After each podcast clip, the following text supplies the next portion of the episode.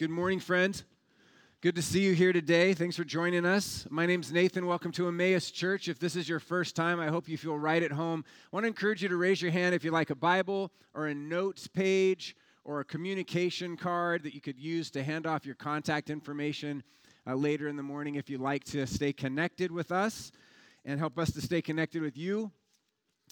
So keep your hand up and we'll hand stuff out. I'm going to be walking through the Gospel of Matthew really quickly today, starting in about chapter 8. You might have that open um, if you like. That's the first book of the New Testament, just to kind of give you a sense of context for the things that we're talking about. All right, good. There's some space up here in the front. You're welcome to grab that if you like. First Sunday of Lent today. Lent is the season that prepares us for Easter. It's a 40 day or so season. And the hope is that what we're going to engage in together is a series of conversations over the next few weeks that aid in that preparation process. Okay? We want to we ultimately want to recognize our need so that we can celebrate the fulfillment of that need in Christ in the resurrection. So that's where we're headed. Here's the question I'd like to start with this morning. What is it that keeps something from being whole? What is it that keeps something from being whole? Like maybe it's a missing piece, um, like that. Uh, maybe if something's been wounded or it's been injured and it needs to be healed, it needs to be restored. Or maybe something's just immature, it's not fully realized, it's, it's not grown as, as into the wholeness that it will be at some point. We're doing this, this series for Lent called Christ the Healer. And we're going to hear from several different people about themes that are commonly considered during Lent. Themes like uh, recognizing our need, like simplicity, like spiritual disciplines that we participate in, um, the value of those disciplines, common themes that we hit often during Lent, but we're going to hear from a variety of perspectives. I've invited several people to share in the teaching during this season. I think it's going to be a really powerful series. So we'll cover a variety of issues a, from a variety of perspectives, but ultimately they all fit within this big theme of Christ as healer. All right, so let's jump into that. Here's a question if, if you could be assured today that complete healing was possible, what ailment or injury would you ask to be healed? What regret or disappointment would you bring to the Lord assured of its healing? What, what effect of a poor choice or a bad decision, a damaging decision? What conflict would you most want to be healed? If it were possible to receive healing for something today, for anything, what would you ask to be healed? I was working out in our garage early this week, and it was one of these mornings where I was just aware of all these things that were hurting. Do you ever have these kinds of things? Like, I've got a knee thing, and I got this Achilles thing, and I've got a back thing, and I got this new shoulder thing uh, just go, out, what is the matter with me, right? And those are just the things that, that are easy to talk about. Uh, I, I've also got relational things that, that I would love to be healed. I've got sadnesses that I wish could be healed. Uh, I've got phys- like psychological or emotional wounds that I've picked up along the way. I've got others' needs for healing that I hear about daily uh, as you probably do too. And I've got a whole host of concerns about culture. Right? So there's a, if you ask me what would you like to be healed, and you gave me a minute, I could give you a long list, like a really long list.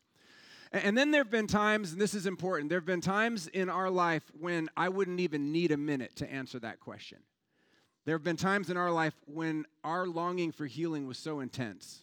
It was just so hot. It was literally the first thought of every morning. It was literally the default place our minds would return to whenever there was a moment of stillness. It was the prayer we prayed with every breath. There have been times when our longing for healing was the deepest longing we felt, it was the most urgent need we had. My point is this I think it's relatively easy for us to recognize the value of healing. We get it. I think it's not always easy for us to recognize the value of salvation.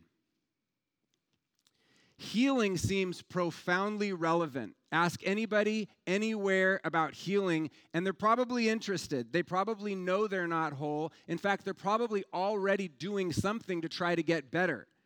Salvation, on the other hand, is something that just religious people seem to talk about. And many of us, even though we know we need salvation, we don't always feel the need for salvation very urgently, very deeply. And so, consequently, disciplines or habits or difficult decisions that are associated primarily with salvation are easy to put off, they're easy to delay. They don't often seem as important or urgent. We have a sense that we should do this or we shouldn't do that, right? Certain things. We should pray, we should worship, uh, we should be generous in our, in our giving. But it can be easy to let that stuff slide if it has to do primarily with our salvation. What if the two concepts, friends, healing and salvation, are, are actually more like one and the same concept? What if healing from Jesus' perspective is just part of salvation? And what if salvation that Jesus brings is really just the completion of healing? What if being saved is not so much about being moved from one location, earth, to another location? What if being saved is ultimately about being made whole? What if God's greatest desire for you is your wholeness? That you would be whole. Let's consider this for a minute together, okay? The purpose of the Bible is to reveal God to humanity, right? Specifically, the nature and the will of God.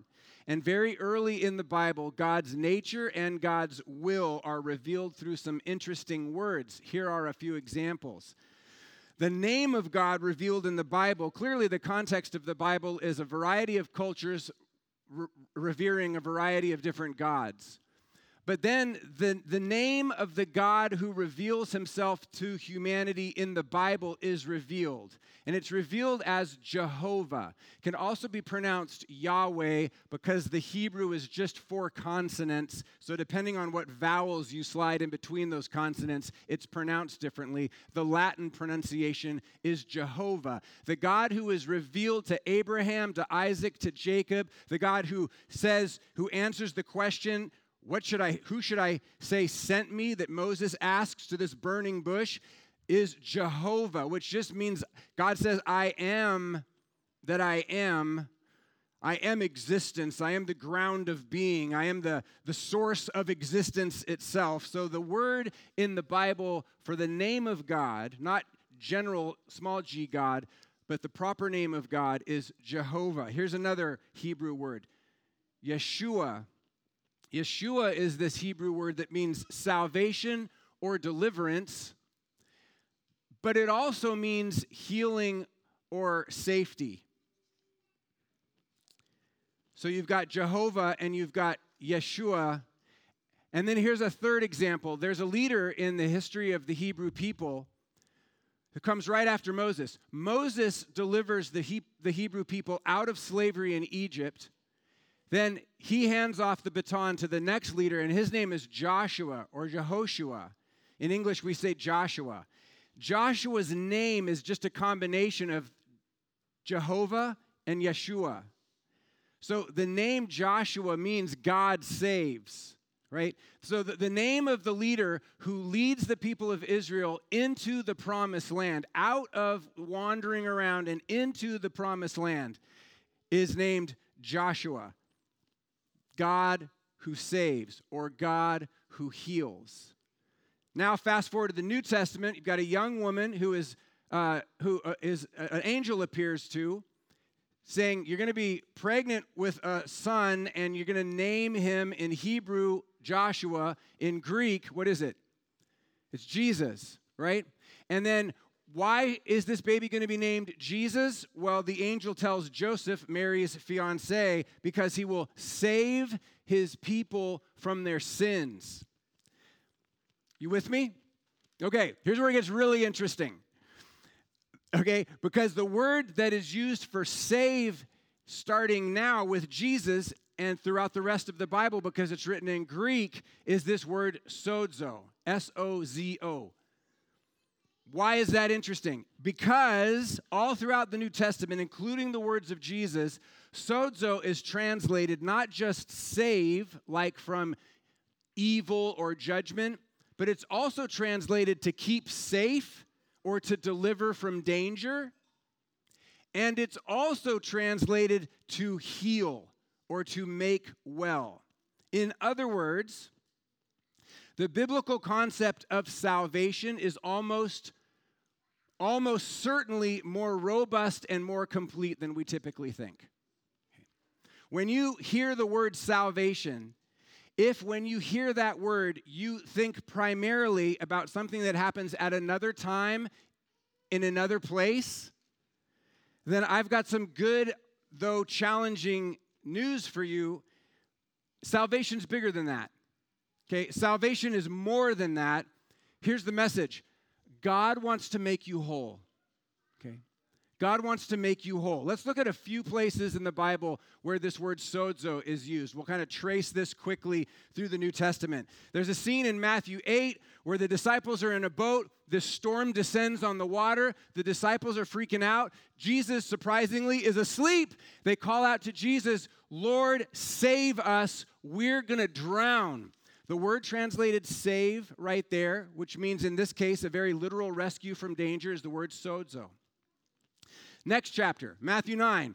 Story about a woman who's been bleeding for 12 years. She comes up behind Jesus, touches the edge of his cloak, saying to herself, If only I can touch his cloak, I will be healed. Jesus turns and sees her, says, Take heart, daughter, your faith has healed you. The word translated healed there is the word sozo, physical healing. The next chapter, Matthew 10, Jesus is talking to his disciples about the persecution that they should expect as followers of him, and he encourages them, saying that he who perseveres to the end will be saved. And here, in what feels like very much like in this world you're going to have trouble, but great is your reward in heaven kind of statement, the word translated saved is sozo. So, rescue from danger healing from illness, eternal life, all part of the same concept, which is represented by this Greek word sozo. In fact, Jesus seems to see salvation and healing as essentially the same thing. Earlier in Matthew 9, these people bring their friend who's paralyzed. He's lying on a mat. They bring him to Jesus he's, uh, to be healed. And Jesus sees the man lying on the mat. He recognizes the faith of the man's friends, and he says to the man, Your sins are forgiven. The Pharisees go ballistic. They blow a gasket. They're like, Who is this guy who thinks he can forgive sins? And Jesus' response is, What's easier for me to say? Your sins are forgiven, or pick up your mat and walk? And then he looks at the man, he says, But so that you will know that the Son of Man has authority on earth to forgive sins, pick up your mat and go home. What does the guy do? He picks up his mat and he goes home, right? It's, it's, it's as if Jesus is saying, Pick up your mat and be healed. Your sins are forgiven, it, whatever. It's, I'm here to do it all. I've come to restore all things. I've, I'm, I'm here to make you whole. Try, try to pick my, you know, criticize my language or like say it's this, but it's not this. No, it's the whole thing. It's, it's all of it all together. Here's a few more examples. Some of you will remember in Luke chapter 8, Jesus encounters a man who is naked, out of his mind, living among the graves.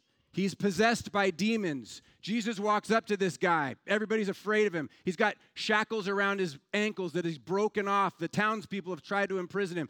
Jesus walks up to him and says, What's your name? And he says, Legion. Because there's not just one demon in this guy, there's a whole lot of demons. And Jesus casts out these demons. And they go into pigs. Remember that? Some of you remember that? Pigs run down the cliff, jump into the lake. Townspeople get really angry. They come out, and their minds are blown because here's the man, formerly demon possessed man, now sitting in his right mind, dressed and at the feet of Jesus, and he is cured. And the word translated cured is sozo healing, deliverance, salvation. And this one's really interesting. John or Luke 17, Jesus heals 10 lepers.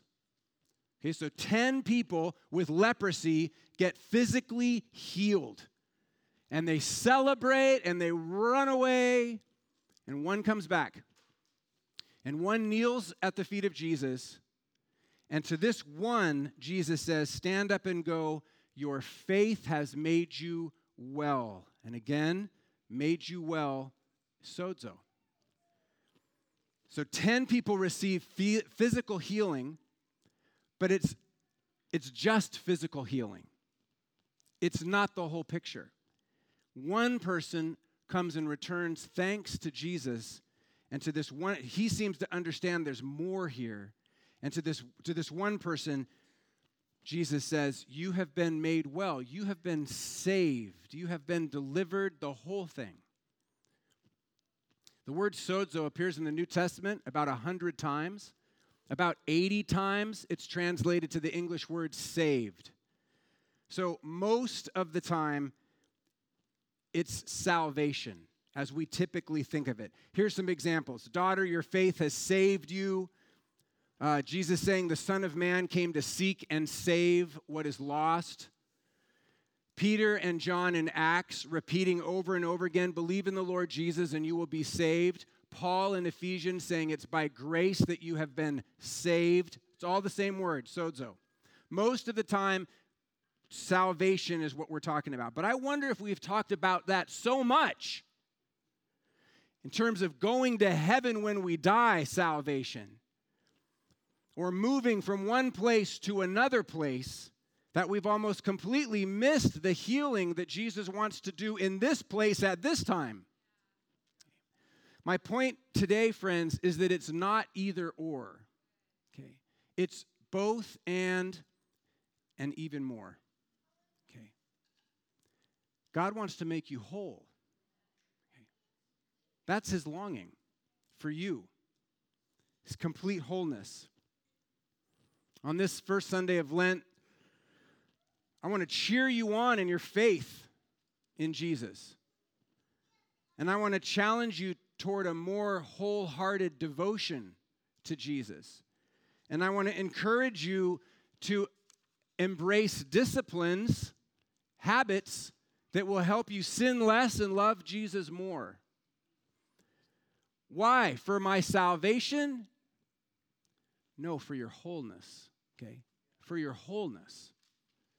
For the sake of your wholeness, your deliverance, your healing, and your salvation, all of it. Because Jesus wants to make you whole. In this season of Lent is a critical part of the process of true healing.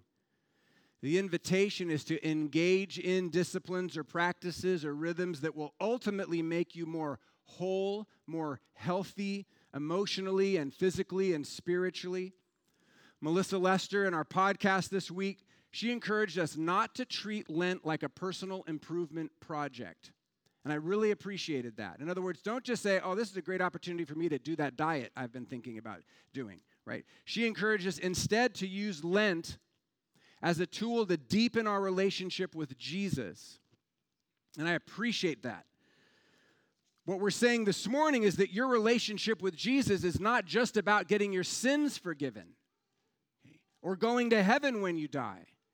Jesus came so that we might experience abundant life. And I hope that we can better recognize the value of being whole and that we can see our obedience to Jesus within the context of becoming whole. Not just that obeying Jesus is something I should do because I should do it. It is that. We should obey Jesus simply because he said we should obey him. But there's more to it than just that. Obeying Jesus is the way to abundant life.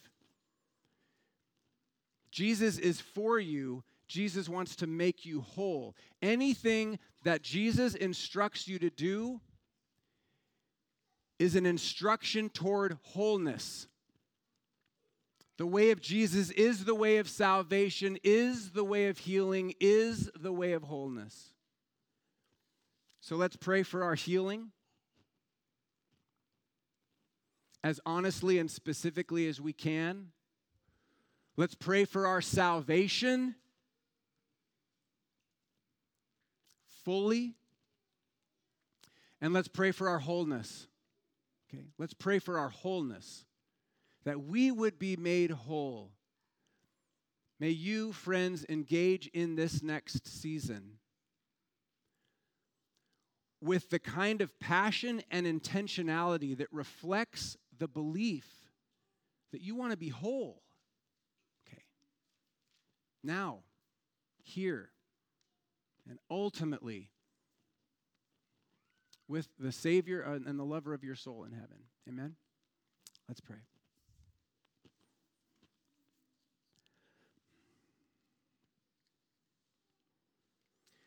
God, we've cut our lives into a bunch of little parts, I think just so we can manage it well. But consequently, our hope for you is so bifurcated, it's just so limited.